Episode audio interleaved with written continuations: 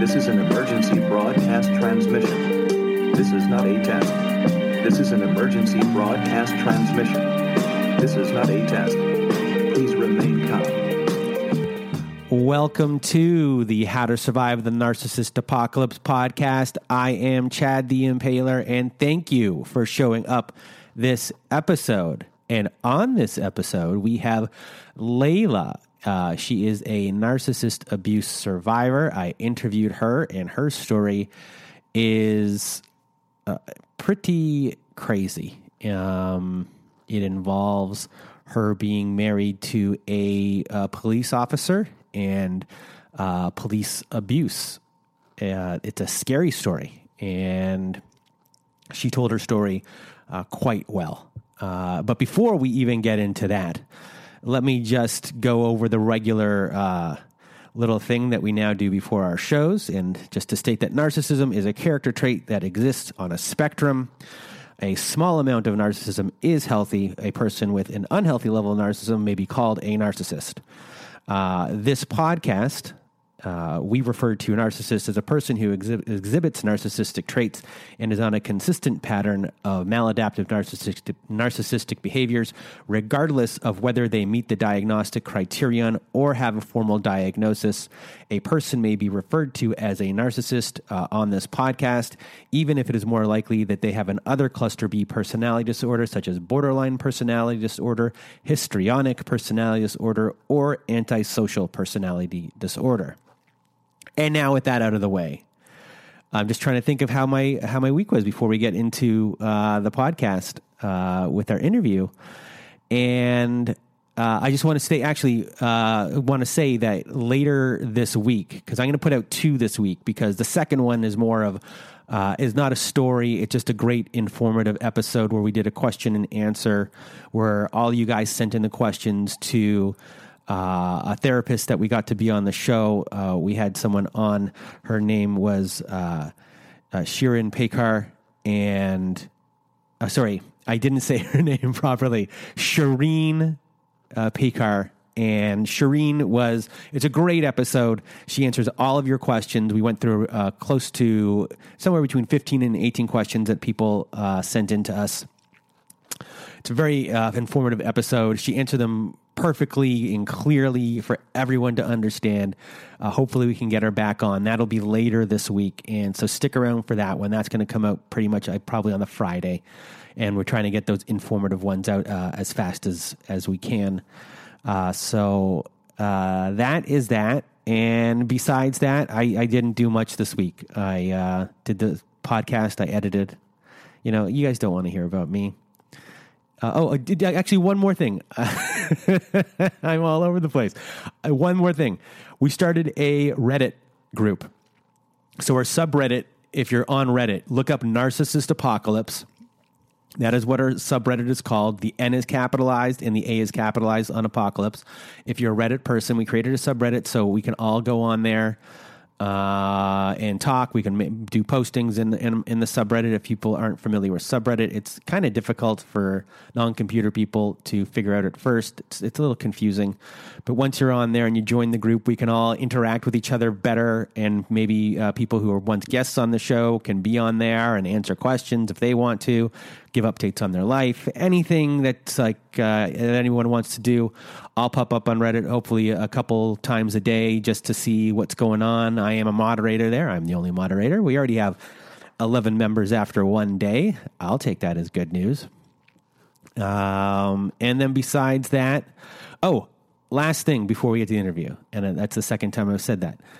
Uh, one of my friends, I was out the other day at a barbecue, and one of my friends uh, said to me that uh, they're like, "You." They said to me, "You're a uh, a certified coach.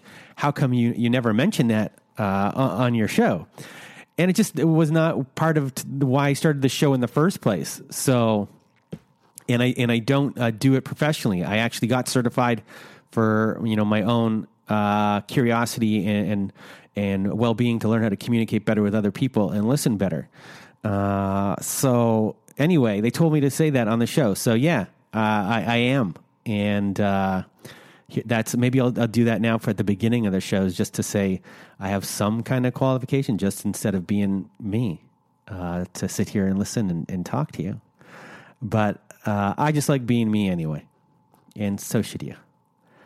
Now, let's just get to uh, listening to Leyla and a story that is so hard to believe. It would only like if it was a movie, it would be hard to believe. Um, but uh, it was her real life, and now uh, here is her story. So we are here today with a narcissist abuse survivor named Leyla. How are you doing today, Leyla? I'm good. How are you? I'm good. Uh, thank you for uh, taking part on the show. Uh, we really appreciate it. And for everyone out there, you're about to hear uh, an interesting story that involves uh, Leyla, uh, her marriage to a police officer, and um, the uh, abuse uh, that went with it. And it's a pretty scary situation because of the authority that this person had. and now I will get out of your way, and the floor is now yours, Leyla, to tell your story. Um, where to begin? Well, my husband was very, very handsome. I actually met him um, because I lived alone and I heard a noise in the backyard and it scared me and I called 911 and my husband was the one who showed up. But, you know, we, we didn't even know each other. And just super, super handsome, pretty blue eyes. And it was just love at first sight but we didn't start dating right away. We became friends. He was dating a lawyer um, at the time. And so we maintained contact and um, eventually started dating. And everything was perfect. We were like madly in love. He would, um, now we both had children, so the dating wasn't, uh, you know, as frequent because we both had children he had a kid, I had a kid. His daughter's like um, 12, and my son's like 10 at the time. And so we're going on these dates. Everything's fine. We didn't introduce the kids yet. And um, all is perfect. Didn't really notice anything. And I'm in nursing school. I have a house of my own. Um, you know, he just works. He has a house 30 minutes away. And he starts, um, oh, I'd really like you to come live with me. I don't get to see you enough. And um, I'm like, well, I have my own house. You know, I can come stay with you some, but you know, I do have my own house. So I didn't know, like, is he wanting me to pay half the bill? Like, I wasn't sure. But, anyways, I ended up staying there a lot. And then my son and I did eventually move in. And you know how they talk about these these narcissists, how they're secretly working behind your back, and I never really paid attention to it, but I he told, he told someone that I had just moved myself into his house, like oh she just moved in, um, and he just he's like oh and then I felt bad because you know her and her son. He tried to make me look like some kind of charity case. I was not in need of his home. But that was like a that was like a little sign that I didn't pay attention to. I think it was my sister who told me. My sister's like, Yeah, he just said you just moved in one day. So that was kind of like the beginning of his lie. He's like a pathological liar. So, anyways, I'm living there, um, cooking, cleaning, um, decorating, and everything's good, except he's got this mom that lives five minutes away. And Chad, this is a whole other thing. Not only is this man a narcissist, his entire family is like him. It's like an entire group of toxic, toxic people. It's like their family norm. And um, you know, I often think that the his behaviors stem back to his relationship with his mother, and because she was very toxic too. So anyway, she lives five minutes away. During the day, while I'm away, she comes pilfering through the house, um, and I I don't know her. She hasn't um, come to talk to me or, you know, just when you meet someone, normally in a healthy relationship, like their family welcomes you in, speaks to you. So his mom because it ended up being a lot of the fights we got into and ultimately the final the final argument that resulted in in him getting arrested pertained to his mother and daughter. But he had this this bratty spoiled child. Uh, you know she's doing horseback riding gymnastics all these privileges. And so here my son's living here and he's you know seeing this. And i'm like hey you know can can you like take zach to do um, you know, gymnastics or, or, karate or something. And so there was a big difference in the children's um, what they were what they had. You know, one one kid has all these things and the other one doesn't. And so that was something we would start arguing about. But I'm just I'm trying to think of just where it all started. I had a job at a club. He told me to quit my job at the club. He's like, I don't like you working there. And um, you know, if I had any guys' numbers in my phone, it didn't matter how old they how old they were. Um, my son had a had a little friend at school. They'd been best friends for years. Well, I was friends with her dad. No romantic interest, not attracted. He was significantly older. I mean, I was not allowed to even have the numbers dormant in my phone that belonged to males. So he became extremely possessive. Um, I I quit my job and I was in nursing school and I worked a job. I just I made really good money. So he made me quit the job. And then I'm like, well, you know, how am I going to pay my tuition? And uh, he said he would pull out of his, his retirement. And so he did, and, and I agreed to pay him back one, you know, in four months. That was that was the agreed upon date. So the next day, he lets me borrow the money. The next day, out of the blue, he accuses me of cheating on him. Not cheating on him at all, never did. And I just felt like, what are you even talking about? I felt like I was having to defend something that didn't, it didn't even happen. There was no proof. Uh, I, I don't know. I think he just had regret about lending me the money. And so he just needed to find a reason to get it back. And so, long story short, I didn't have the money and I wasn't going to have it for four months. And that's what I told him. So he stayed drunk all weekend. He, um, he was at his home. I was at mine, 30 minutes away. And he sends me this, this, this picture via text. It's his door, kick, his front door is kicked in. And then he sends me another picture text of his back all scratched up. And he says, Why did you kick in my door? Why did you scratch my back? And I'm like, Holy shit, the man is accusing me of something I'm I'm literally nowhere near him. And I'm starting to get scared. Because Chad, I've never been to jail.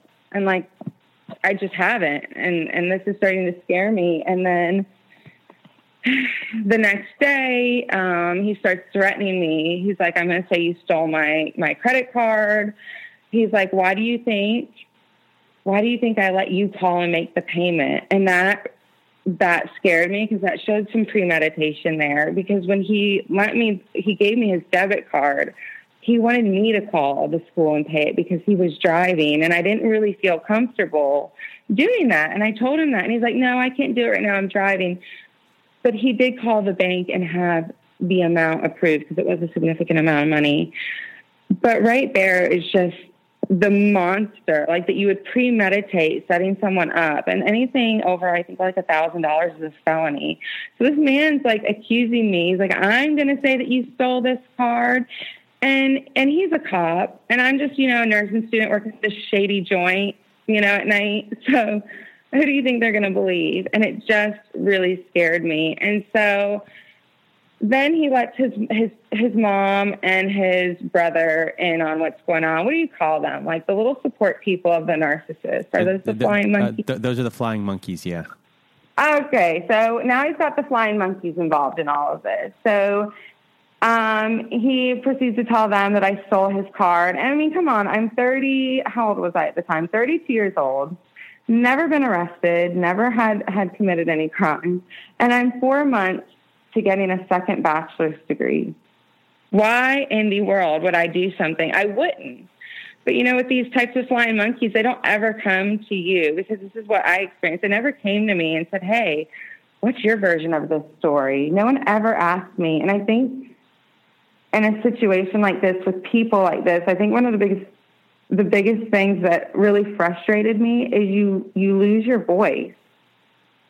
I mean, I just felt like I didn't even have a voice. And so there he started a group text with them and he was telling them that I stole this card and the mom wrote back, get rid of her son and and who says get rid of someone like they're an object? And that's why I think the mother's really a big part of why he is such a narcissist and he just discards people the way he does.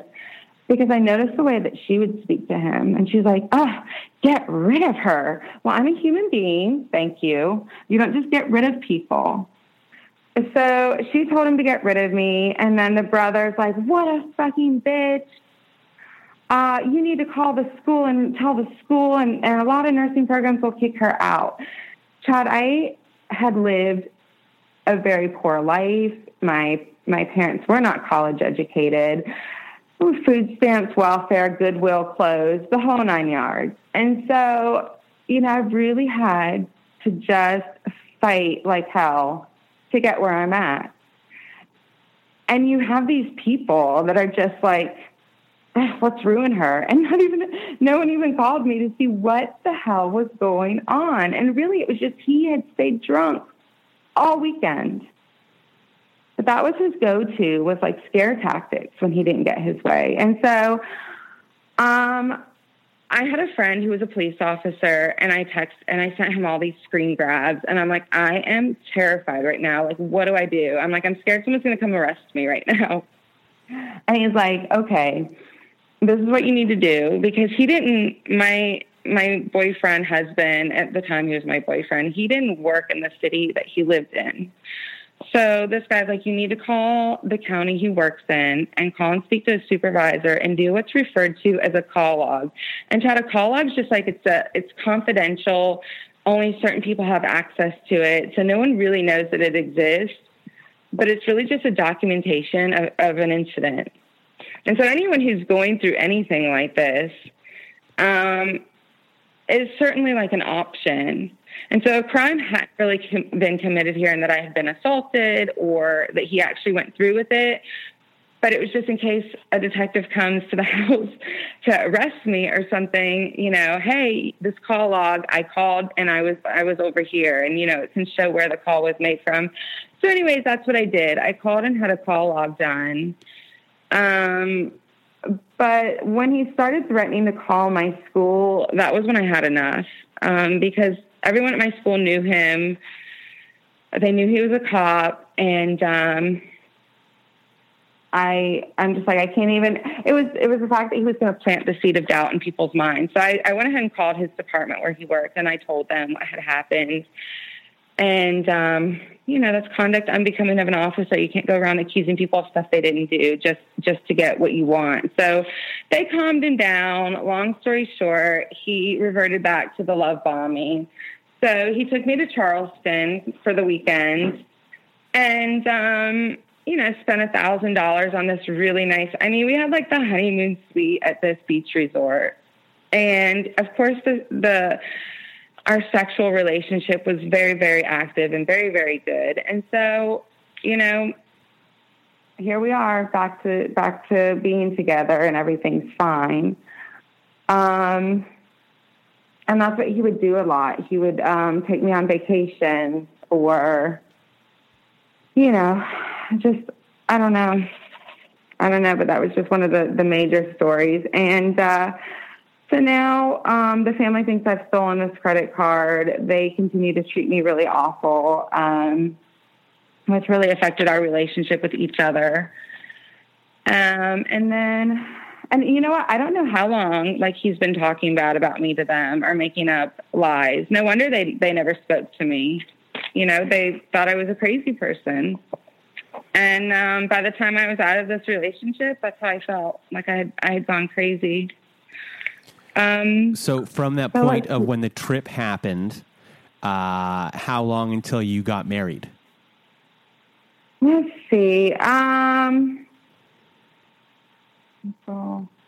And I assume that during that period, so I'm sure dur- during that period, uh, he was on his best behavior for that uh, next six months until you got married, or did things happen in, in between there as well?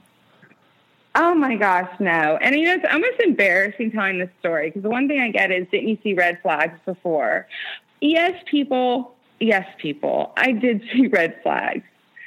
But, um, you know, I, I say to people, I had battered wife syndrome before I was even a battered wife.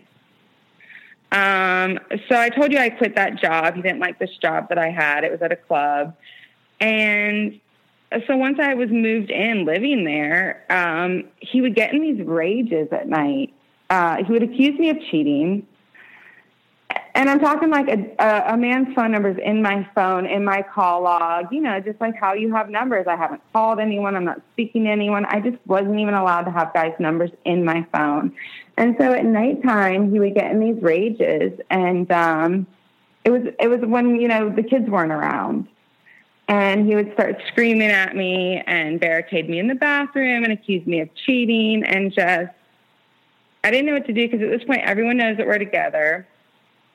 Um, usually things are good between us, usually, and then he has these rages. And so he was accusing me of stuff I didn't do. And at first, when he would act this way, I was just in such shock because I've never been in a relationship this abusive. Um, so I just sat there in shock. Not, I didn't know what to say, and um, you know, I'm just. And then he would apologize. He would apologize. Sometimes he would even cry a little bit. Oh, I'm so sorry. And so, you know, once he had his rage and and got out what he needed to get out, all was good and I didn't really know how to get out at that point. You know, I I, I still loved him. Um, all my stuff was there, so I would have had to call my my dad to come help me move. And then you know the social media aspect of it. You've got to get on social media and and change your relationship status. And I think just caring what people think. Sometimes keeps you in really bad places. um, so that's no more either. I just really don't care at this point. But um, I I lived there with him, and uh, when when the kids weren't around, it was like he would degrade me. Um, he would accuse me of doing things I didn't do. You're just such a low life slut, a whore. You're you're stupid. Just all these awful things. And so that's where the breakdown is. They break you down first because I wasn't really being, I mean, I don't know. I wasn't being viciously physically attacked, but he was breaking me down. My self esteem. He was just chipping away at it. And whenever we get in an argument at his house, he would throw all my belongings out in the yard. And, um, you know, my stuff would break. He, he just, no regard for me, no respect for me. And I'm just thinking, is this even normal? So I go out there and pick all my stuff up off the ground, throw it in my car, and drive to my house because I have a house. And he would show up, Chad, and he would just, such a charmer. I'm so sorry. You're the love of my life. You're the one. I, I, I just don't know why things are so difficult because you're in school right now. I mean, he was just such a smooth operator. And I fell back into the trap every single time because at the time I didn't know what this was. And now that I've read these books, I'm like pissed because it's very by the book behaviors that he was doing to me. Um, so I'd go back. I'd go back. He would say, I, I guess he would behave. Maybe a week is the longest he could go because you know these people aren't real. The the person I fell in love with wasn't even real. Mm-hmm. His is so once once he I saw who he really was, and then I would leave, and then he would love bomb me, and I would come back. He could only behave for about a week, and and then I'll tell you like he would minimize my concerns. This is another thing. They they minimize things when you try to talk to them. You know, I would um, decorate his home, and it was a total bachelor pad, and I just like things to be pretty. So I was decorating, and um, I walked by the daughter's room and the daughter is in the room on the phone with her mom. And I'm I'm always nice to the daughter, do nice things for her that I don't need to or have to. Just trying to to bond. You know, this was at like the eight month mark, I guess. And um, I walk by her room and I hear her on the phone with her mother, and she's like, "I didn't know why Maria thinks she can decorate the house. This is me and Daddy's house." And you know, the mom's like, "Well, where's where is she right now? Like, can she hear you? I don't care. If she comes to my room, I'll slap her in the face.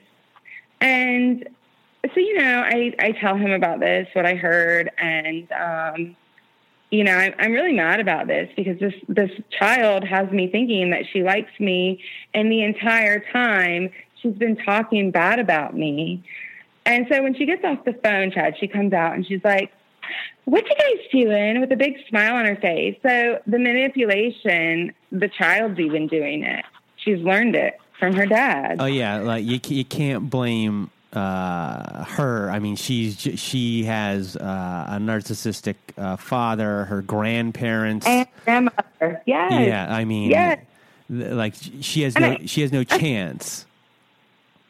Well, and so that's what I have started to realize. Because at first I'm like, when she first started doing these things, and you have to understand, she went around to his entire family talking bad about me simply because she was jealous or didn't want to share. And it made me so angry. Now, I was always nice to her, but, you know, I never really addressed it with her. And um, I always went to her dad and was like, hey, like, this is what she was doing. This is what she was saying. Anyway, he told me, this is typical of them too. Well, you shouldn't have been at the door listening. Mm-hmm. So it became my fault. And, um, you know, we just, we would get into it over the children, um, over, particularly over his daughter being so, um, hateful to my son and I. Very hateful child. But again, Chad, she learned from the best of the best. She learned from her father and her narcissistic grandmother. And so she really doesn't, she stands a chance, but only if she gets therapy before she's a young adult. And um, how did your uh, uh, son function in all of this? How, how, uh, have you spoken to him about what's happened? And uh, I not no. Mm-hmm. It, but but did he? So he got it from. Uh, he didn't get along with her. Did he get along with uh, your husband? Uh, he actually he got along with both of them. He did, and um, I didn't tell him. So obviously he knows we got divorced. Um, and you know, I just told him, you know, I don't get along with him or his daughter, and it just wasn't working. He's like, okay. Okay, you so, know, so that's that's good that he was kind of uh, shielded from what was going on behind the scenes because I guess it was all behind the scenes mostly when he wasn't there. It was. Well, and you have to keep in mind this this guy, he's not wanting to lose his career. Mm-hmm. And so he's not going to be doing he's not going to be body slamming me to the ground and restraining me to the ground with witnesses around. And so that was that was a good thing for my child though because he was never around for it. He wasn't going to see it. And um you know, he he knew my son knew there was a few little problems, but we typically weren't like doing we weren't yelling or screaming around the children. You know, it would be on a typical work night, his daughter's with the mother, my son's with my dad, because we both have to be up extremely early and we can't take the children to school anyways. So it'd be those times when the kids were out of the house that he would just really just do whatever he wanted to me. And it, it usually pertain to him saying something nasty to me, tearing me down. And when I go to leave the house, falsely imprisons me. Like he won't let me leave. He takes my phone, he throws it across the room, so I, can't call for help. And body slams me to the ground because I'm wanting to leave. Like he's polluting my my emotional health. Like I'm not going to stand here and let you just say these nasty things to me that I know aren't true. And so as I go to leave, this is one of the things he would just, it was a very common thing for him to do to me. He would like body, I would lose my footing. Um, and he would, you know, he would body slam me to the ground. He would like take my feet out from under me, body slam me to the ground, get hold of both of my, my wrists and restrain me to the floor. And he would put his face on my face and just say whatever he wanted to say, whatever whatever nasty, degrading things he wanted to say, he would say them, and I just could not get up. I was just stuck. And when I would finally get up, I feel so violated, um, just so so upset over it. And I look at myself and I'm like, I don't have a mark on me. Chad, I don't have a mark on me. The man just body slammed me to the ground. You can't call the police with no mark on you. And um, you know, he really chipped away at the self esteem is like the main the main thing that he did to me. And then um, and then there was the cheating. There was the cheating. Um, I don't know when the cheating started. Um, I know that when we get in fights, he would mention other women, like, "Oh, I should just go be with so and so." And um, I remember we were actually on vacation in Florida. We'd stayed at a Gloria Estefan hotel, beautiful hotel, like just paradise all week. It was sunny, it was beautiful. We're out on the beach. And that's the thing with these people, whether things are good or bad, he was cheating no matter what. And his primary his primary thing was Snapchat. That's the thing that I would always catch him on. And um you know, we're at the beach having a good time. We get um, back to the hotel, and he's like really tired. I don't know if he drank too much or what, but he goes in and, and he passes out. He left his cell phone in the car, which is like highly unusual. It's always glued to him. And so I'm sitting there texting my friend, and all of a sudden his phone goes, you know, a little a little beep or something, and I look, and you know, it's locked. But Chatty had it set so like if he got a Snapchat message, it would show up on the screen. You know what I'm talking about? Mm-hmm. And so here the Snapchat comes through and it's from his ex girlfriend. And so anyways, I took it I took it upstairs. I made him open the phone. I made him and it was just like he'd obviously sent her a picture. But here we are, the point being, here we are on vacation. It's one of the rare occasions where we're not in an argument. And here he is, he had sent her a picture of the beach. Like you're on vacation with me and you're thinking of your ex girlfriend. But it was just always things like that. The cheating was just a constant. Once I caught him, it just it just remained, you know, the cheating, the the devaluing, the discarding. I can't tell you how many times he threw my stuff out in the yard. Um, I, I even had landscaped his yard one time, and I bought like five boxwoods. And he got mad at me, and he wanted me to leave. And so he's screaming, raging. And I get out to my car, and he yanks these boxwood bushes out of the ground. You know, they have this root ball on them, all this dirt attached. He opens my car door and slings five boxwoods into my car. And um, while I'm gathering my stuff, because he's telling me that I need to just all of a sudden move out abruptly, um, he slams me up against the wall by my throat. And um, when I get out to the car and he's he's throwing these boxwoods in my car and he's acting crazy, I call 911 and the dispatcher's like, have you been assaulted? And I'm like, I can't answer that. And she goes, have you been assaulted? I go, I can't answer that. She goes, Well, stay in your car and lock the doors.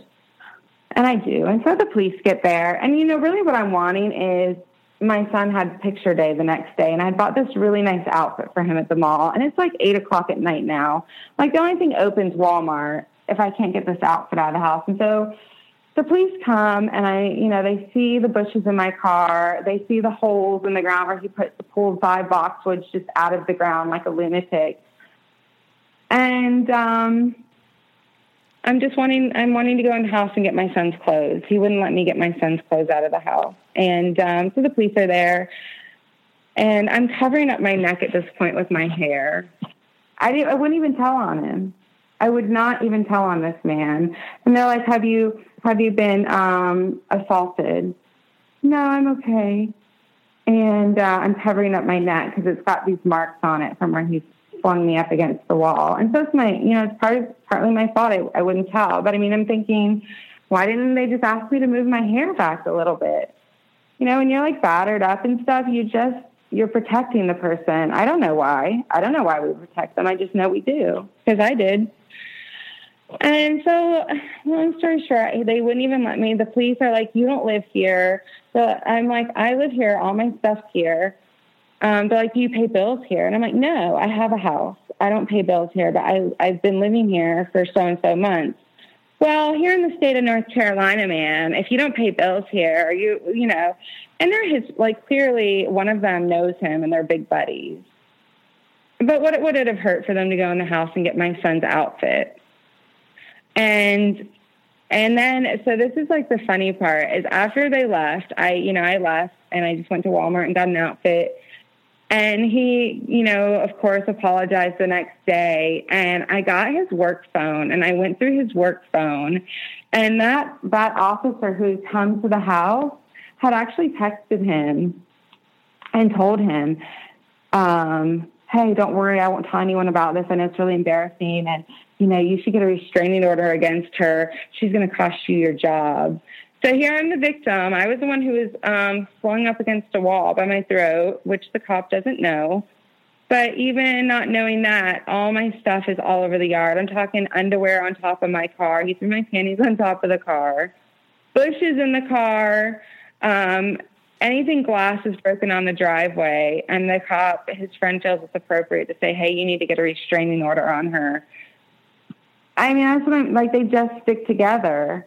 So I'm like, oh well, I guess I won't be calling the cops anymore. But um, then where do we get to? We get to marriage. I was going to move away because I'd really kind of felt like I had enough. Um, and we weren't engaged. He kept like, oh, we'll get engaged, we'll get engaged. We weren't engaged. Finally got engaged. He went out and bought me a really pretty ring. Had a marriage, you know, we got married on the beach in Charleston. It was a really pretty. And um, we bought a really nice house, a really expensive house. And um, that's when the abuse got really, really bad and and I know I've I've heard about you know when you get married it gets worse. It always gets worse. Well, for me, that's what happened. It got ten times worse. So maybe he would hit me once a month, or grab me once a month, or this or that. Now it's turned into three times a week, and um. The the incident where he would get the worst is around the holidays. So it's like um, Thanksgiving's approaching, and we spend it with my family. Try to have a, you know, some of my family members are really nice, and so the ones that we were spending Thanksgiving with were really nice. And um, so they came over and they had Thanksgiving with us. And I'll tell you, like he, I wasn't having Thanksgiving with his with his mom. I couldn't stand her. The last time I'd had dinner with her, she told me I needed to get rid of my cats. And so, anyways, we had it with my family. And so I'm wondering what he's telling his family because I don't ever hear from them. And so I, I look at his phone and um, he tells them that he's working. It's like, oh, I can't come to Thanksgiving dinner. I'm working. So he's lying to them, telling them that he's working on Thanksgiving. He so he had a Facebook and an Instagram he didn't post any pictures on either one. So he's just like living this double life. He's just, I don't know what he's told them, or, or maybe he told them we broke up, or we're not together, or we're getting divorced. I don't know, but he was always living a double life, even before we got married. And so, you know, when, he'd either deactivate his social media accounts when he wanted to, to live this double life, or he would just not post anything. So he told the family he's at work. We're having Thanksgiving dinner together. Um, he's upset because he's not spending it with his mom. And um, for the next couple of days, he started drinking even more than he normally did. And we went out to dinner. He started drinking at home. I wasn't ever really a big drinker, so I was typically the driver. So he starts drinking. Um, what do you mix with Coke? What, what's the alcohol guys like to mix like with? Jack Daniels? Yeah, Yeah. like Jack Daniels. So he has he got a big bottle of Jack Daniels, and I'm getting ready. We're at the house. He's drinking. We're gonna go out on a date. And half the bottle of Jack Daniels is gone before we even leave the house. And so we go to like Carrabba's. I think that's where we were going, Carrabba's. And we sit down and everything's like going good. And then uh, he said something really offensive to me. And I think he, I think he like said something about my son being a crybaby or something. And, um, I just kind of I pushed my food away. My the food didn't even get there. I think I was eating the bread. It was so I was eating the bread, and I just kind of pushed it away and went out to the car. And we got into it in the restaurant. I mean, we weren't like screaming or anything. It was just one of those like quiet, you know, little. The dinner's done. The food hasn't even come yet. So I go to wait in the car for him, and he comes to the car and he's just, you can tell, you can just tell him his demeanor. He's just mad as hell. And he gets in the car and he slams the door so hard, I thought the door was going to break off of the vehicle. And we're driving home and we're arguing about this conversation that we had. And I talk with my hands sometimes, and I'm talking with my hands. He's like, if you touch me, I swear to God, I'll bash your head in. And I'm like, oh my God, I'm not touching you. I'm just talking not touching you. But it was just, he had been putting his hands on me for six months. And so that's the nervy part here too. So you can body slam me and sling me up against walls and, um, you know, do all these things to me. And if I touch you first, it's like not allowed. I mean, not that I did, but it's just, just the nerve like you can go do this to people all the time, but if someone does it to you, it's just not acceptable. You're going to bash their head in. So we get home and um, we're in the room and we're fighting, and I'm telling him about his mom. I'm like, "You're just mad because you're you didn't get to have Thanksgiving with that." And yeah, I said some not nice stuff about her. I mean, the lady told me to get rid of my cats. Like, don't worry about my animals. I have two cats. She doesn't like cats. She thinks they're filthy which is really none of her business. But we were into it about just everything. The daughter being mean to me and my son, the the the grandma being nasty to me, and um, we got into it. I, I said something about his mom. I think I called her like a bitch or something. Told her, you know, to go, you know, go to hell. And um, that's when he hit me. He, I was in the closet gathering my clothes to move out for the hundredth time and um, and while I'm trying to gather my clothes, he's taking all my stuff and he's throwing it out on the porch. This is like one of the main things was throwing my belongings out in the yard. It's become like a normal. So he takes my wedding dress. I have this beautiful wedding dress, an Eve of Milady wedding dress. He throws it out on the lawn. All my clothes are out in the yard. And so I'm still in the closet and um, I get up and he's yelling at me and then bam he just he smacks me as hard as he can in the face with a coat hanger. And i was like i've just never been hit i've never been hit with an object uh, you know as an adult by a man. And so i'm like this is new this hasn't happened before. So i go to run out of the house because at this point i'm scared. Like i'm i just I'm scared and I go to run out of the house and he yanks me by my hair. And, um, the, you know, yanks my hair about three times as hard as he can. And then he finally just picks me up because I'm like 105 pounds, five four, not very big. And he just picks me up and carries me to the door and shoves me out the door. And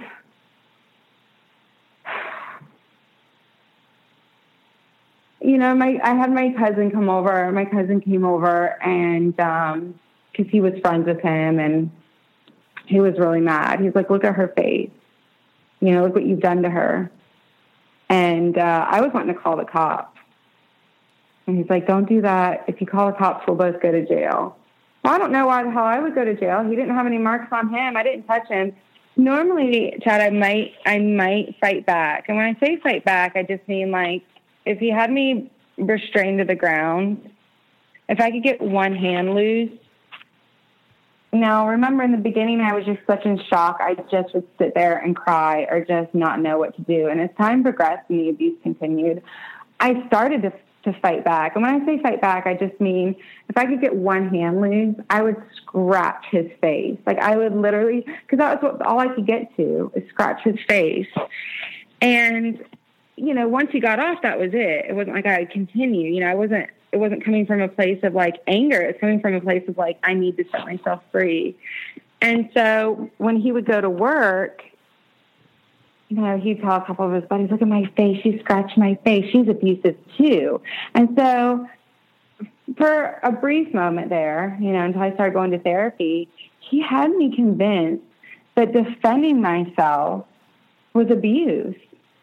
I'm like, oh my gosh, I did, I did leave, and that's how he convinced me not to call the police, because any any assault that he initiated that I combated and left a mark, he had me convinced we would both go to jail. Mm-hmm. And if there's no video footage, no witnesses, no nothing, it's it's our word against each. other. You know, it's just my word against his, and both people can go to jail, and that was scary to me too. And so on this particular night, I finally had him. As far as like, you did this to me, there's not a shadow of a doubt. But I went to bed. I didn't call the cops. He had taken my phone um, for a few minutes and convinced me not to call the cops. He said that we would both go to jail and that we would both lose our jobs. And you know, I'm a nurse. He's a cop. I just, I just graduated, had become a nurse was working as a nurse. And I'm just like, I'm not even going to take a chance on losing my job. And so I didn't call. And he gets up in the next morning. He doesn't apologize. I go downstairs to sleep in a separate room. He stays upstairs. He goes to work at like 6:45 in the morning. Gets in his little cop SUV and uh, drives off. And then he comes home about a few hours later. I'm still in bed, and he packs a suitcase and this is what they do too. Just like, why are you packing a suitcase? Like here, he did something awful, terrible to me, and he the, the psychological mind screwing they do with you. This man is pretending like I've done something wrong, and he's got to pack a suitcase to leave. And where do you think he's going, Chad? My biggest, my biggest fan's house. His mother. Yeah. I cannot stand that lady. So he packs his suitcase, he leaves, and I'm just laying in bed and I'm just like, you know, I've been dealing with this for six months, maybe eight. And um I'm like, what's gonna happen to him? I'm like, he's never he's never been on food stamps or welfare or, you know, his daughter has these braces. You know, my son, you know, I couldn't afford braces. And I'm like, I just worked so hard. And now I've just gotten into this terrible abusive relationship. And I'm like, we're now we're going to get divorced. I'm probably going to lose a little money out of this house we purchased. And things are going to be harder for my son and I, not easier. And I'm like, he's just going to proceed doing this to people and um, and his uniform. I mean, he's really, really handsome, especially in that uniform. And I'm just like, I just that can't happen. Like this man cannot continue doing this. And so I call the police. I don't call his his police department. I call the sheriff's department, and I just tell them, I'm like, I just need to know what to do. I'm like, my husband keeps uh, hurting me. He keeps assaulting me, and every time I try to call and get help, he tells me we're both going to go to jail. Is that true? Well, ma'am, yeah, that that is true. I mean, you know, if both people have marks on them, that is that that can happen. And um, he's like, I tell you what, why don't you come in and talk to me? And um, so I did. I told him, you know, over the phone, I'm like, yeah, you know, my my husband's a police officer, and, and last night he hit me in the face with a coat hanger really hard, and blah blah blah. And I didn't, I didn't even think about it, Chad. All of this was being recorded. In addition to, they have this system where they can look up your number and find out who you are. So they already knew who I was, even though I had called anonymously because I still wasn't sure if I wanted to tell on him.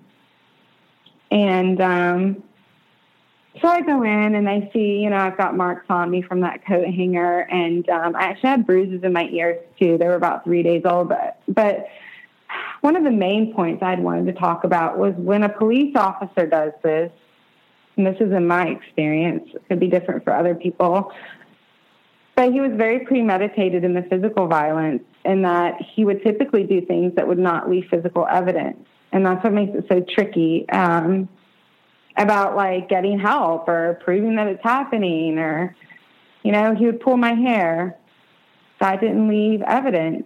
He would, um, drag me around by my ears. You know, he'd grab when he'd get mad, he'd grab my ears and just fling me around the house. And that typically didn't leave evidence. Now he had done it so many times one week because I told you once we got married, the abuse just got way, way worse. And so he'd grab me by my ears and he'd flung me around the house. And I think he'd done it about three times that week. And so that normally wouldn't have left bruises, but it did this time. He'd done it so many times. And so uh, the body slamming, the restraining, the false imprisonment when you're trying to leave and they're and they're keeping you there. Um, trying to think what else. Oh, and, and one time he even held me upside down by my ankles. Like he grabbed me off the bed, held me upside down by my ankles, and told me he was going to drop me on my fucking head. Now, granted, I was only like you know a few feet off the ground. It probably wouldn't have really hurt me, but I mean, who does that? who holds someone upside down by their ankles and threatens to drop them on the head. And again, no physical evidence with any of these things I've just talked about. So, anyways, I get there. I have marks all over me. Um, they take a, a, police report. I must have been there like five hours. I, th- I think they had me retell the story a thousand times. And so he gets arrested, and it's all over the news for three days. And it was so embarrassing because I hadn't told anyone what was going on. I had kept it a secret. And so while they didn't list my name on the news uh, outlets, everyone knew that was my husband. And so I'm working at the hospital, and everyone at work knows. They were nice enough not to say anything. Um, but it was just what happened after his arrest that just uh, he he had a no contact order in place, and he was in jail for three days. And when he got out, um, I was at a gas station. So one of the copings to get through all of this has been a lot of smoking. I hate to admit that. I really do. But I can't, you know, I haven't been able to sleep uh, for a while now. And so I'll, you know, I was parked at a gas station off of a, a pretty popular highway. And I'm just sitting there smoking and just he pulled up next to me. He just he either he knew me that well or he had some kind of like tr- tracking device on my um on my phone or something. I don't know. And uh, he pulled up next to me, and he, he's like, "I'm sorry." And you must have been I, you, know, you must have been scared to death when he pulled up next to you. I almost died. I didn't know what to think, but I was sitting. So I was sitting at a well lit gas station right in the front. So um, I was though. It was just very unexpected because this wasn't even a gas station that I would go to a lot. And so I was just in shock, really in shock that he would violate a no contact order. And uh, it, it really just in shock. And, and I'm thinking to myself, he's going to be mad as hell that he went to jail. And it was pretty embarrassing. I mean, he was arrested at work. So, you know, it wasn't like, so yes, I was. To answer your question, yes, I was. And and he apologized and it really caught me off guard because I'm like, wait, he apologized? He's not mad. Um so this is the person, the I'm sorry. I just want to like say this is the person that's not real. So he's saying he's sorry, and at the time I'm believing it. But now that I'm out of the situation, I can look back and say that was the that was the mask. He was not sorry, but he said he was sorry, and I believed him. And um, I was very surprised. And he said they took my phone. I'm like, who took your phones? He's like, the sheriff's department took my phones. They took my work phone. They took my private phone. He's like, do not text those phones because you know Chad again when the text message comes through it shows on the screen even if the phone's locked so the detective who has these phones can at least read portions of a text that's not too long if that makes sense so he tells me to have his phones um, he would not. So the entire investigation, he would not release the the passcodes to these phones. Um, but anyway, so he tells me not to text these phones. He went to Walmart and bought one of those like Verizon fifty dollar phones, and um, he gave me the number to it. And uh, he told me to call him or whatever. And um, which I don't think I did. I don't think I did, but he left. He so he's staying at his mom's house. I'm staying at, at our house. And he starts texting, you know, he starts texting me. And, you know, I didn't tell on him. And now that I think about it, I guess maybe I should have. But, you know, every time this man gets arrested, it's going to be on local news. And so that was embarrassing to me. Um, so that was, there was a couple reasons why I didn't call, but, um, you know, it was just embarrassing to me every time he ended up on the news. And I knew that if he violated that no contact order, he would be arrested again. And I'm just very confused at this point. I don't know if I want him to lose his job. Um, you know, I kind of feel, I, I really feel kind of sorry for him. And so, you know, just a lot of, a lot of confusion is what I felt. A part of me was mad. A part of me was sad. A part of me didn't want him to lose his job. A part of me. And so internal affairs calls me. This is about a week after he'd gotten out of jail. They call me his, you know, these are the people that investigate officers at his work. And they call me and they're like, you know, I'm sorry that you've gone through this. I'm sure, you know, it's been a very traumatic event, um, but we wanted to call and get a statement from you. And I said, no.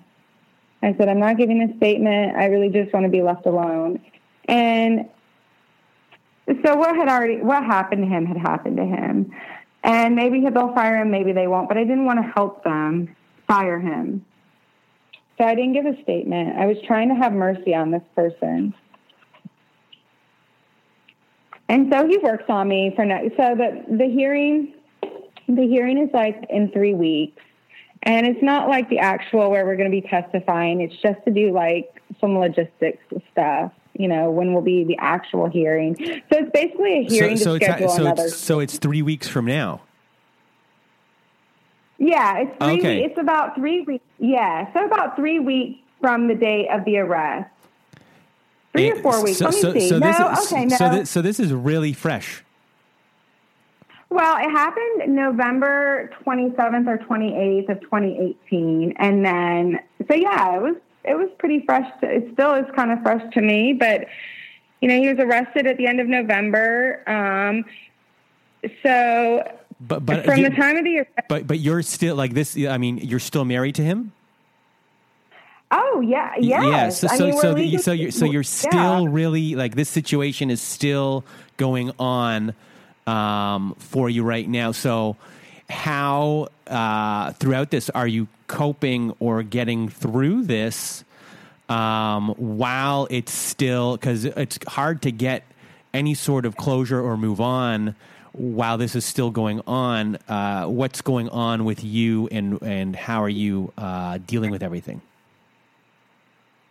Well, let me see. I'll tell you at first, it was so stressful. Um, I really had no appetite. I stopped eating. I think I lost about 20 pounds. I mean, by the time I got, so that was in North Carolina. By the time I got to Florida, which is where I'm living now, I looked like a cancer patient. Um, I wasn't eating. I was I, I wasn't sleeping. So the, the biggest things I noticed was my lack of appetite and how much weight I had lost, and then the sleep. I literally could not sleep. And it made it hard to function, um, you know, because I worked these, these long 12, 13 hour shifts on about four hours of sleep. I found myself staying up till about three in the morning. Um, so when I got to Florida, I took about a month off because I just was so traumatized. I was so scared at this point um, by what had preceded that arrest and just the, the, different things that had happened. He was not sorry. Um, and it got very, very scary. He, you know, filed a false police report. You know, something bad happened to me. So by the time I get here, I'm just basically, I feel like I'm just trying to live. Um, so the first thing I do is, and I'm crying. I'm just, I'll be, I'll be driving and I'll just start crying to the point where I can't even drive the car. And I'm just so upset. And there's there's just no one that I even know that has even gone through anything like this for me to even talk to. So, Chad, the first thing I did is I just looked up like a counselor. I'm like, I need to go to therapy. And um, so I came across this guy that specialized in like domestic abuse counseling and uh, you know like personality disorder. So, anyways, I went. I started going to him, and it didn't really. I mean, I feel like it was nice to have someone to talk to, but it didn't really help.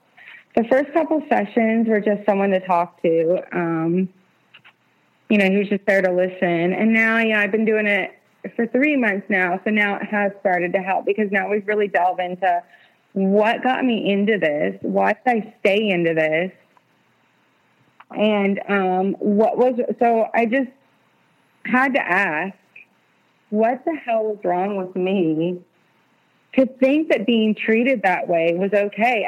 A, a healthy person would have never tolerated that. And so I'm like, something's not healthy in me that I kept allowing this behavior to go on. You know, maybe once or twice.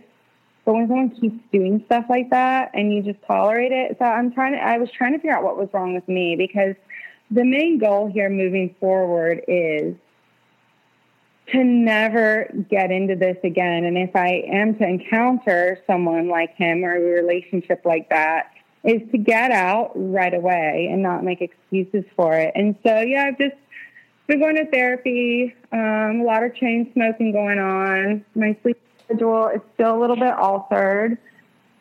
Um, my son and I, so my son's not with me right now. He he went to go see his dad. Now, me and my husband, we don't have children together. So my son is with his dad right now.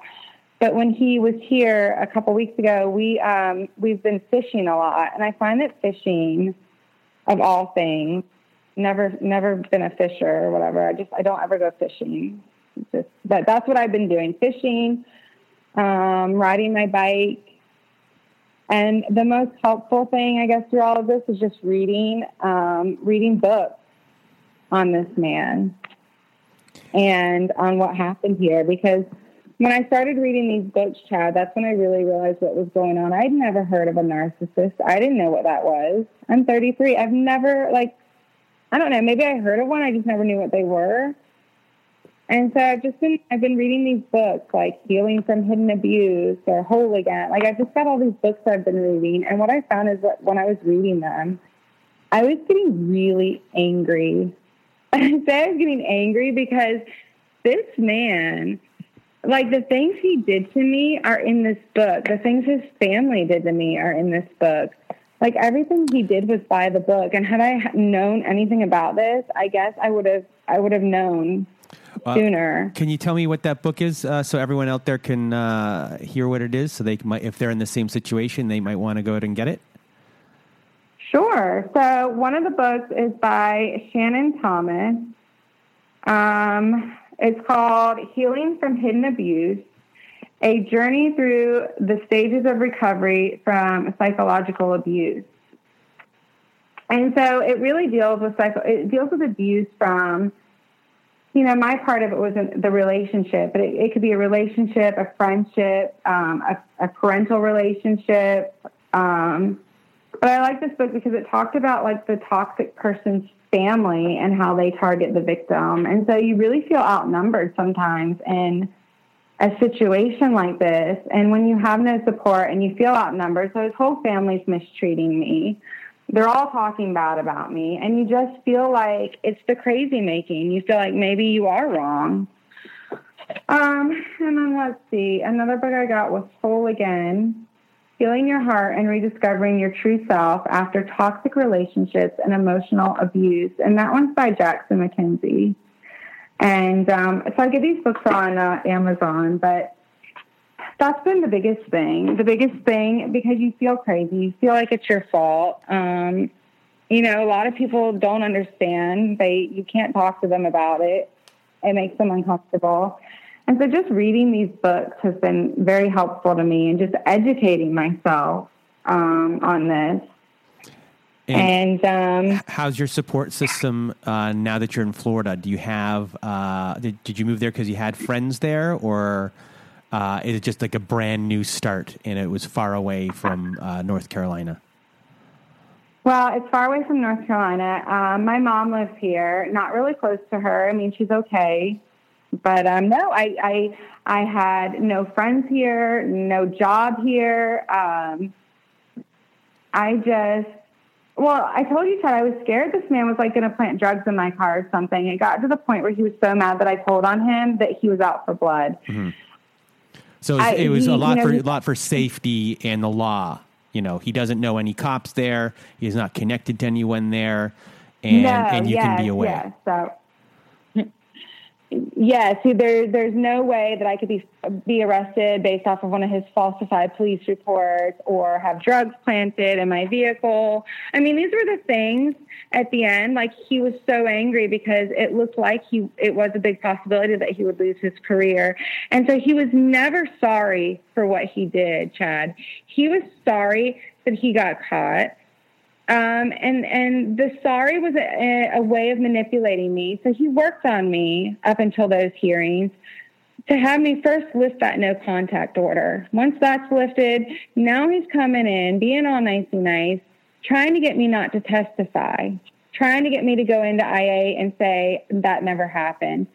And when those things didn't happen, when I didn't do those things, it became full blown blackmail, falsified police reports, just anything he could do to severely impact my life. It didn't matter if it was if it was a lie. And so when a cop starts lying to punish someone and and to falsify police reports, it just got so scary.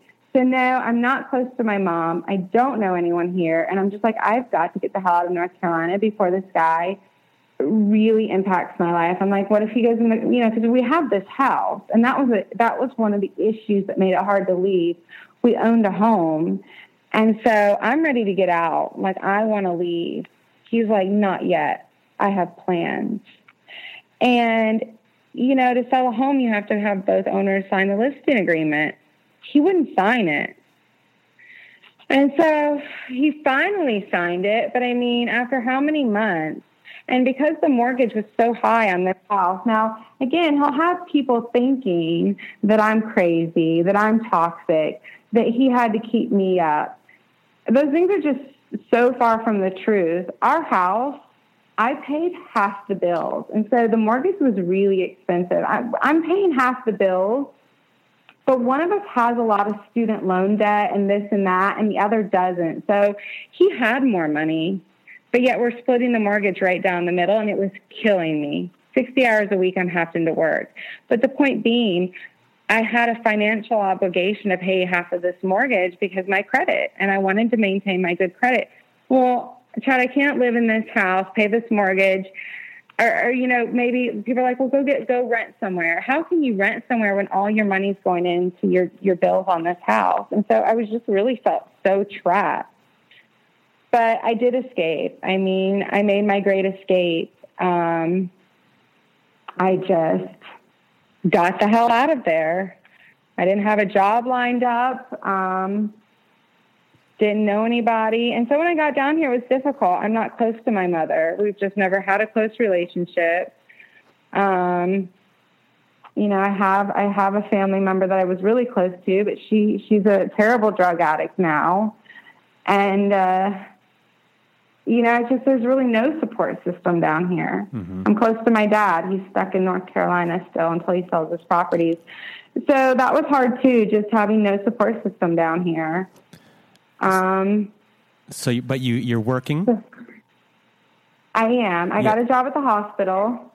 So, so you're working. Um, so you're working there, and I guess you're. I guess the next step for you is get this case uh, settled, have it over. Uh, somehow force a divorce, if that uh, as fast as possible, and then uh, from that point work on uh, moving on, uh, or not, or or really beginning the healing process. Yes, and so uh, we are legally separated. I guess um, after years pass, it'll be an automatic divorce.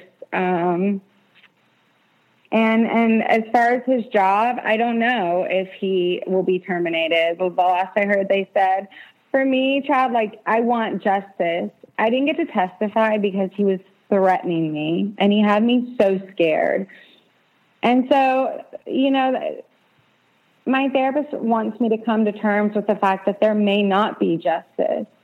And so I guess I'll have to accept that. But, you know, I'm just like, I do believe in karma. And I just, I think that whether he, he gets terminated or not, um, you can't get away with doing this to people. It just feels, it's just so, I don't know if I've verbalized well just what I've gone through. You, you have. But it's just so, it's just so life shattering. And, um, I don't know. I don't know what healing looks like. To me, I can at least tell my story now without crying, and I can drive down the road without crying so bad that I have to pull the car over. And so I feel like I'm making, I am making progress, but I don't know.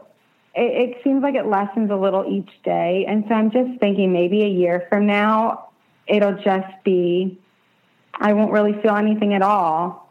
Um, but I really just want people to know you, if you're in a situation like this, it's just, I had to read these books on it and, and I wasn't the problem. He had me convinced I was the problem. I wasn't the problem. And he didn't treat me like a human being. I mean, the things he said to me, and it always starts off the, the verbal abuse. And that's, there's just such a pattern here. First, they have to chip away at your self esteem, and then they put their hands on you, or they don't. But, you know, emotional abuse is just as bad. And I think that's the part that I'm having the hard time with is just undoing all that brainwashing that he did to me. And so I think that that needs to be a big part of the healing process is just undoing the brainwashing. Because, you know, I dated him for years and and the abuse started probably six seven months after we started dating. And so i've just for years have been told these things that so many times i just a part of me believes them to be true. So yeah i mean i'm doing okay. I'm i got a job. I bought a house. Um and you know life is life is okay. Um well it sounds like you know you're started you've started a good part of the healing process to get to where you are now. Um in in this situation i mean this this episode for everyone i think is going to help a lot of people uh, the way you told your story um, and uh, all of the the abuse you endured but also uh, how to explain to everyone who, who's not uh, involved in these situations or may be involved in situations that this happens. Uh, people stay in it for a for a long time, and uh, there's no shame uh, in that at all. Um, there's you know the person has sucked you in, and you're you're in that world, and it's hard to get out of once you're in it. And uh, now that you're on the other side, I think it's it's inspiring. I think your your story is going to be very inspiring to people uh, that you you went through so much and got to the other side, and, and the way you told your story, and in a very you know, we had the discussion beforehand. Uh, I didn't know if you, I, I, couldn't tell by our text if you were ready to, to, to tell the story on the show based upon our text and everything. And you told your story uh, so well, and you should be really proud of yourself because um, it's gonna. This is gonna help a lot of people, I think. Well, I hope it does. And you know, people are just I've had to get, I can't really even talk to some of my friends now because they'll say things that are really offensive, like, um, oh, you just need to get over it. Like, that's the worst thing you could tell a victim of, of any sort of abuse is, oh, you just need to get over it. And, you know, one of the other things that aggravates me, well, didn't you know this about him before you got married? None of those things really matter. Yeah, it's not relevant. It doesn't matter. It's not. It's totally irrelevant, and they don't understand the cycles because they can, they can't relate to this. I really feel like the people that can relate to this are the ones who have lived it, and um, there is no shame in it. And I totally get why people are stuck and why they can't leave, and um, and why they don't, know, and sometimes just, why they don't say anything. Uh, like uh, you know, why why you know just. Well, look why people don't say anything. I mean, the man, so the morning I'm supposed to testify against him. Now, I haven't made up my mind. I haven't decided if I'm going to or not. A part of me, and that's what's so confusing, a part of you loves this person still, and a part of you recognizes they're hurting you. And you're you're having very conflicting emotions and you feel crazy because they've made you that way. And so it's the morning I'm supposed to testify. He hadn't been staying at our home. He'd been staying with his mother 30 minutes away I'd worked two jobs, got home at like one in the morning, and guess who's laying in my bed? He is. And I'm in the shower, and he tries the love bombing. Baby, baby, I've missed you. I haven't seen you. Well, how convenient eight hours before the hearing, right? But by this point, I have at least a little bit of knowledge of what he's doing. I haven't put a label on it, I haven't put a love bombing label on it. I just know something like he's just trying to butter me up. Long story, long story short, he's he gets enraged when I don't assure him that I'm not testifying in a few hours. He gets enraged, and and one of the things recognizing he was a rageaholic. That was a term I never really heard a lot either. And so he would go into these rages that were very, very scary. So he goes into this rage. I get up out of bed. I'm like, I'm going to go stay at my dad's. And I go to the dresser to pull out a few clothes, and he gets in front of me rageaholic and false imprisonment. It's just never ending. And what he does is he grabs me by my hair. He grips it. He, he's, he's using it as a grip. And he pulls my head back slightly. And he puts his face on my face. I don't know if people can visualize this, but his face is on my face. That's how angry he is. And he's telling me what a piece of shit I am and how worthless I am and how I ruined how I ruined his life. It's all my fault, of course. And I'm crying, my mouth is open. And he tilts his head slightly and his lower lip goes into my mouth just a little bit. Chad, what do you think I did to this guy? I bit him. Mm-hmm. I bit him. He has me in a restraint. His face is on my face. His lip goes into my mouth. I bite him. No, it's nothing severe. It's not a severe injury. I just want him to let me go. I want to set myself free from him and I want to leave the house. So he throws me off of him, pushes me off of him, whatever, and he calls 911. 911, my wife assaulted me. And he hangs up the phone, and I'm just sitting there calm as a cucumber. I'm like, well, that was stupid. I'm like, now you're going to go to jail and be on the news again. No, no. No, no, that's not what happened. So please get there. And I tell him what happened. I'm like, I'm supposed to be testifying in a few hours. I'm like, he restrained me, had his face on my face, wouldn't let my head go, wouldn't let me out of the house, and I bit him. And, you know, it didn't require any medical attention. It was just a superficial wound. Chad, he literally falsified a police report. He told him he he told them he didn't touch me, and I just came up and bit him. So this has been the part that I'm having a hard time discussing with people because it's just so unbelievable. It's so humiliating. Dramatic. I've never been to jail in my life. Who do you think they arrested? You. Me. Yeah. Uh, uh, being abused by this monster for six months wasn't enough. This is how this is how sick he is he victimized me again and then he, and then and then just really added the trauma. And as you know the people are on their way the, the police are on their way he's like now bitch you get to see what it's like to go to jail. And now you'll see what it's like to lose your job. Well i didn't lose my job not even close. Doesn't affect patient care. Um, but the point being he was just i told on him and he retaliated. Mm-hmm and it did become very scary and it really could have impacted my life. And i'm glad that i did get out relatively unscathed but it did require leaving the state. Um, so yeah that was that was something too to have to deal with now. And you know they take it takes your identity away. Um, you know that's something i've been kind of dealing with too is i just sometimes i feel like i don't know who i am anymore so that was that was really scary to me that an officer could do that. And I did call internal affairs and I, I requested that they give him a polygraph. I don't know if they did or not. But yeah, it was very traumatic and um, you know, that's my story. And uh, I wish I wish I would have had a hidden camera in the house. Had I had a camera in the house, it would have seen what had happened.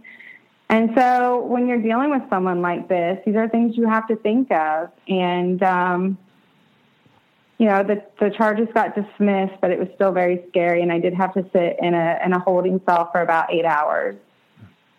And um, that's when I when I got out. I'm like, I've got to get out of here.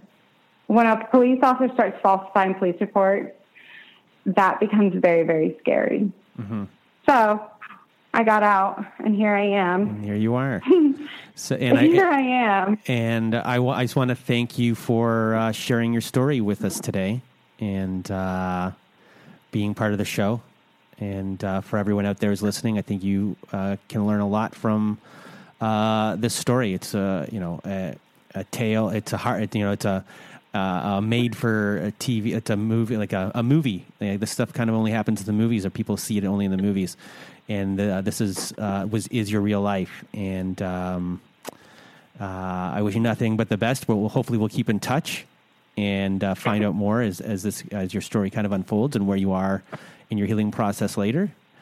Um, but uh, besides that, I just once again uh, thank you for being on the show, and that is it. So everyone out there, uh, you'll probably now hear me say a little bit extra after this to discuss this conversation and uh, now I'm now I'm just blabbering. So, uh, good night. And that was Leyla's story. And as I said at the beginning, it's one of those stories that is so uh, so hard to believe. Uh, it's hard to believe if it was not true. Uh, and if you saw it in the movie, you'd probably be like, ah, you know, this kind of stuff doesn't happen. But you know what? It, it does and this is her life, and she's still in it and still living in it.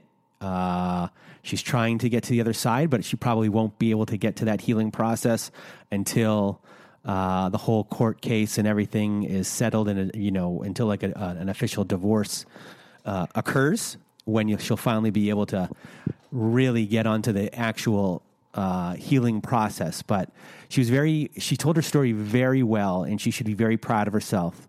Uh, I had, uh, as I said in the actual conversation, I did have reservations bring her on the show because I didn't want, uh, I didn't know what her tone of voice was going to be. And I didn't want her triggering uh, all you guys. And the worst thing could happen is, yes, everyone has deserves to have their story told, but at the same time, I have a responsibility to the listeners not to to uh, trigger all of you and send you into some sort of spiral.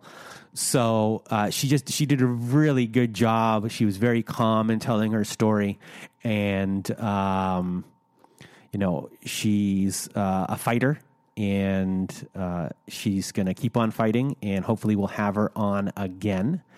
Uh, to find out what happens uh, in the aftermath and how her uh, life is going, which I want to do with everyone who's been, been on the show to find out some updates, which is why we built also the the Reddit uh, forum for ourselves.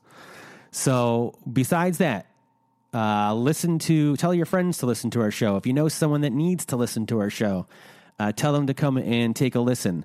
Uh, in a couple weeks, we'll have an episode uh, we're recording with a, a, lawyer who specializes in domestic uh, abuse. Uh, so if you have questions for her, come to the forum uh, on Reddit. Ask your questions on there. I'll put them all on a piece of paper to give to her, and uh, we'll go from there. So a lot of people that might not be able to afford some legal, just for, like you know, it's expensive uh, legal. Some just one legal question that you might have, uh, she'll be able to answer it for you. Um, give us some five star ratings. Tell your friends. We're on Stitcher. We're on iTunes. We're on po- Apple Podcasts. We're on Google Podcasts. We're on everything and uh, we're gonna st- we're, we started opening like our own little store to buy shirts that I've been making. Some of them are good, some of them are not. One shirt that I made isn't is actually up, which is actually a drawing that I made um, in a in a, a podcast that I've we've uh, done. Will be out next week, uh, which was a, a, kind of an art therapy experiment podcast. And that one was, uh, I really enjoyed that uh, it was pretty interesting to do. We talked while Uh, we were drawing, you know, a regular conversation happened. I learned a lot about myself and things that I was struggling with. But now, again, I am always rambling. So I will just bid everyone adieu. Hope you have a great week until we meet again uh, later in the week when I'll release the uh, therapist show with all of your questions. So thank you for listening to the How to Survive the Narcissist Apocalypse podcast. I am Chad the Impaler, and you have a good night. This is an emergency broadcast transmission. This is not a test. This is an emergency broadcast transmission. This is not a test.